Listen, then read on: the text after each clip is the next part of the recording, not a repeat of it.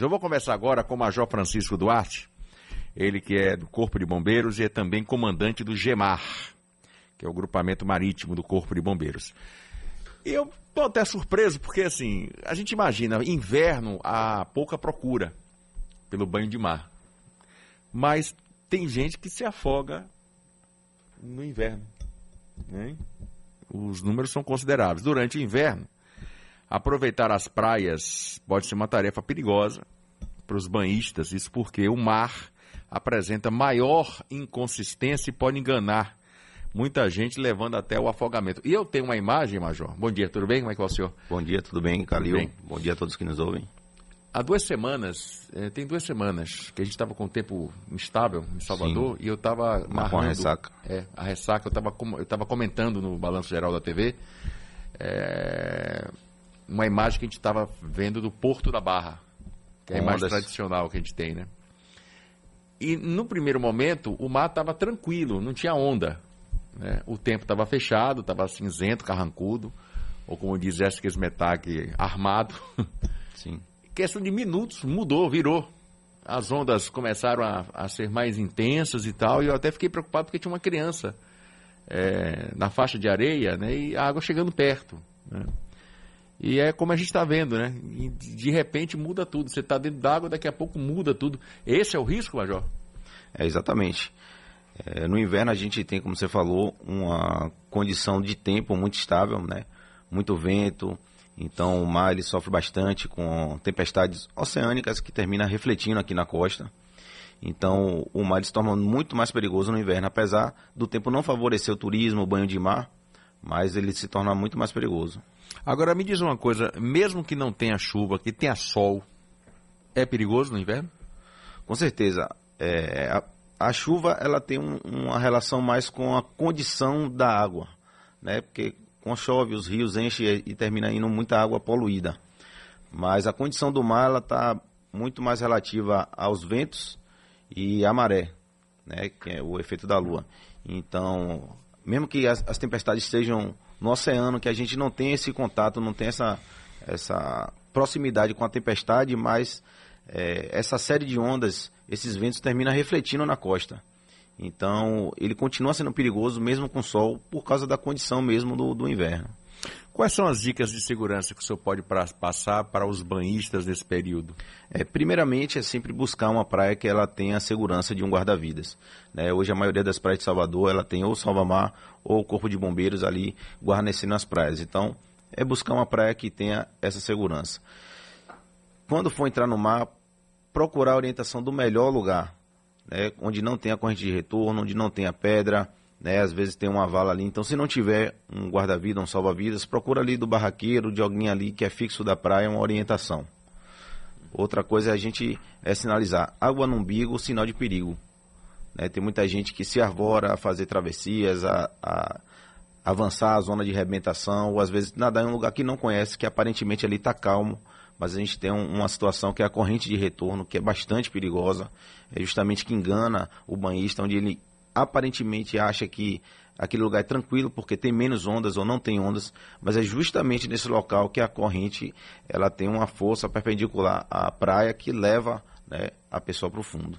Todas as praias de Salvador possuem a chamada corrente de retorno? Todas as praias ela tem corrente de retorno. Né? Não é tão simples. Tem de... como identificar antes Tem. de entrar no mar? Não é tão simples de identificar, mas é possível sim identificar. Né? A onda ela está diretamente relacionada com a profundidade. Né? A onda é uma energia né, que vem do oceano e quanto mais raso, aquele, a altura da onda ela chega em determinado momento que ela quebra. Então, o lugar que é mais profundo, que é justamente onde a água que vem empurrada pelas ondas, ela precisa retornar para o mar. E ela busca o caminho mais fácil, de menor resistência. Então, onde está mais profundo, é aquele lugar ali que ela vai voltar. E é justamente nesse lugar mais profundo que tem menos onda. Porque se você tem ali na faixa de areia um lugar menos profundo, ali a onda está quebrando. E onde está mais fundo é onde não tem onda. Então, você olha para a praia, pô, quero tomar um banho.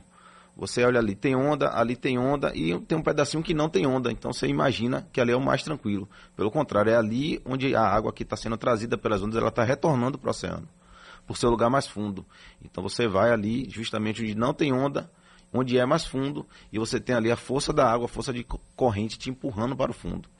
Então, Eu vou até o intervalo comercial e a gente vai continuar essa entrevista muito legal, esclarecedora e com dicas importantes do Major Francisco Duarte, comandante do GEMAR. Estava conversando agora há pouco, fora do ar, com o Major Francisco Duarte, sobre uma, uma matéria que eu li essa semana é, de uma jovem influenciadora, blogueira, sei lá, fazendo uma selfie dentro de uma lancha em alta velocidade e atrás pessoas pulando. No sentido contrário, né? E aí, lendo a matéria, não li toda a matéria, mas assim, algumas pessoas morreram porque quebraram o pescoço. Meu Deus do céu, como é possível isso? Né? Eu não vou entrar tecnicamente nesse detalhe, mas a gente sabe também que tem pessoas que se arriscam pulando de parapeitos, de, de, de, de pedras. Isso também é um risco, Major? Muito. A gente né, na praia tem de, é, muita ocorrência de pessoas que pulam e não conhecem o local, né, baixa profundidade.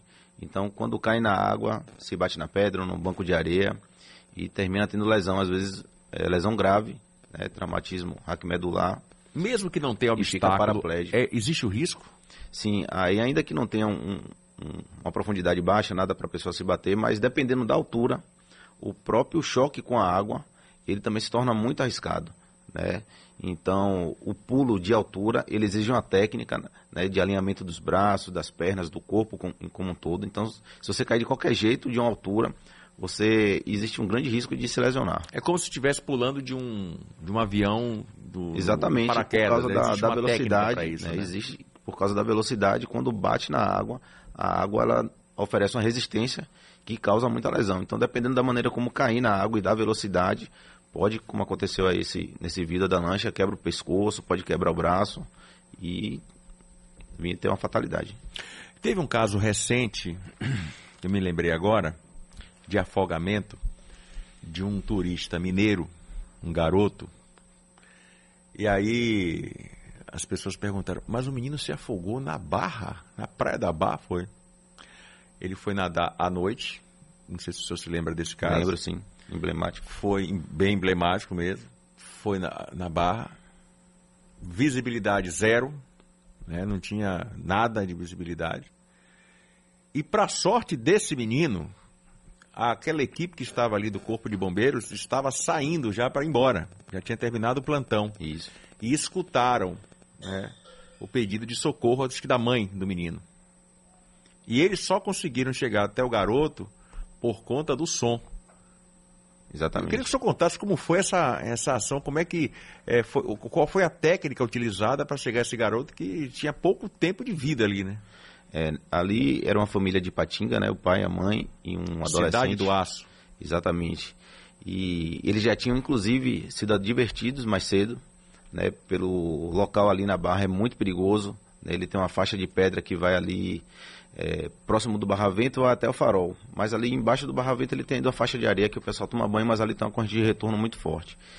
Então os guarda-vidas já tinham encerrado o serviço, durante o serviço já tinha advertido eles, mas eles permaneceram ali, né, um local turístico, e o menino entrou justamente na corrente de retorno. Ele foi sugado e sem visibilidade, já tudo escuro, já estava à noite. É, os guarda-vidas estavam ali na balustrada, ali em cima, conversando, já tinham guardado equipamento, era 19 horas, já era noite.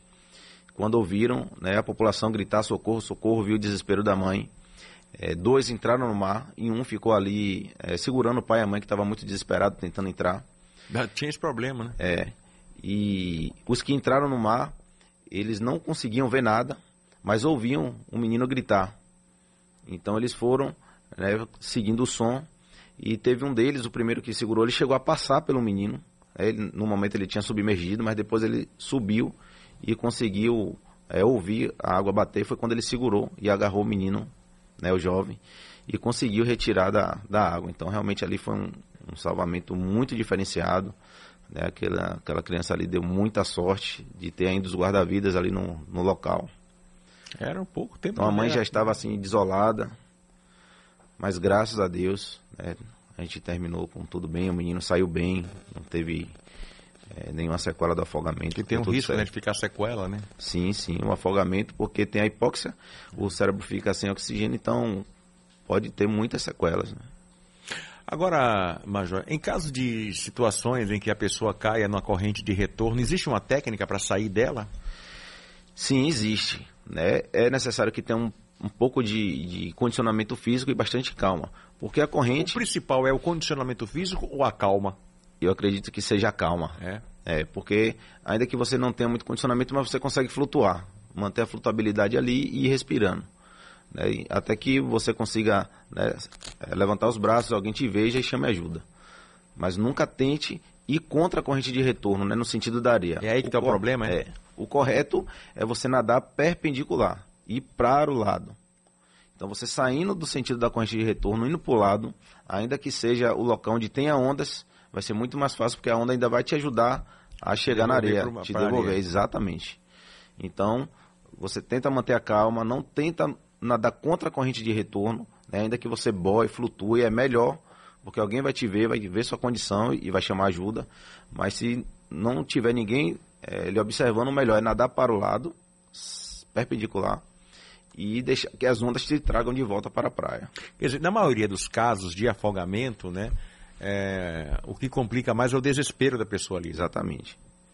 É, no afogamento, é, tem a fase da angústia, que é a primeira, onde a pessoa está cansada ali, já não consegue é, ver não uma solução força, e depois é. vem o desespero. É nessa hora que acontece é, é, as ocorrências de múltiplas vítimas.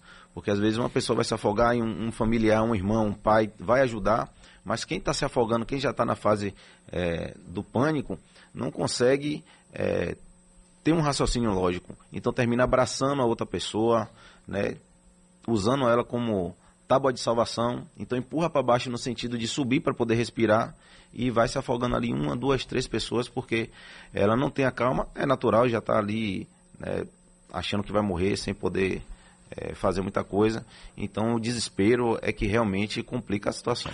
Então nesses casos, aonde é, eu estou vendo ali uma pessoa se afogando, eu não tenho salva-vidas no momento ali para me auxiliar, é, eu posso ajudar?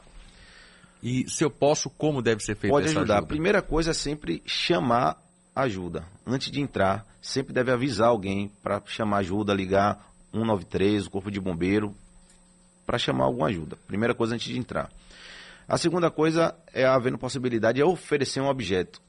Uma corda, uma vara, um objeto flutuante, uma tampa de isopor, uma garrafa PET, qualquer coisa. Nunca ir de encontro né, àquela pessoa que está se afogando. Sempre tentar oferecer é, algum objeto que ela consiga se safar. E se não tiver jeito, não tiver nenhum material de apoio ali, é evitar o contato muito próximo para que ela não vá te abraçar é, com a mão, dar um apoio para que ela consiga respirar. Né? Evitar puxar para perto, abraçar, porque na hora do desespero, é, a vítima abraça aquela pessoa que está tentando salvar e nós guarda-vidas treinamos técnicas, a gente chama até de judô aquático, que é técnica de desvencilhamento, quando a pessoa te abraça. Então tem que evitar esse contato próximo. Major Francisco Duarte, Major do Corpo de Bombeiros da Bahia, comandante do GEMAR, muito obrigado pela entrevista é e pelas dicas importantes. A gente está à disposição aqui para ajudar. Conversei com o Major Francisco Duarte.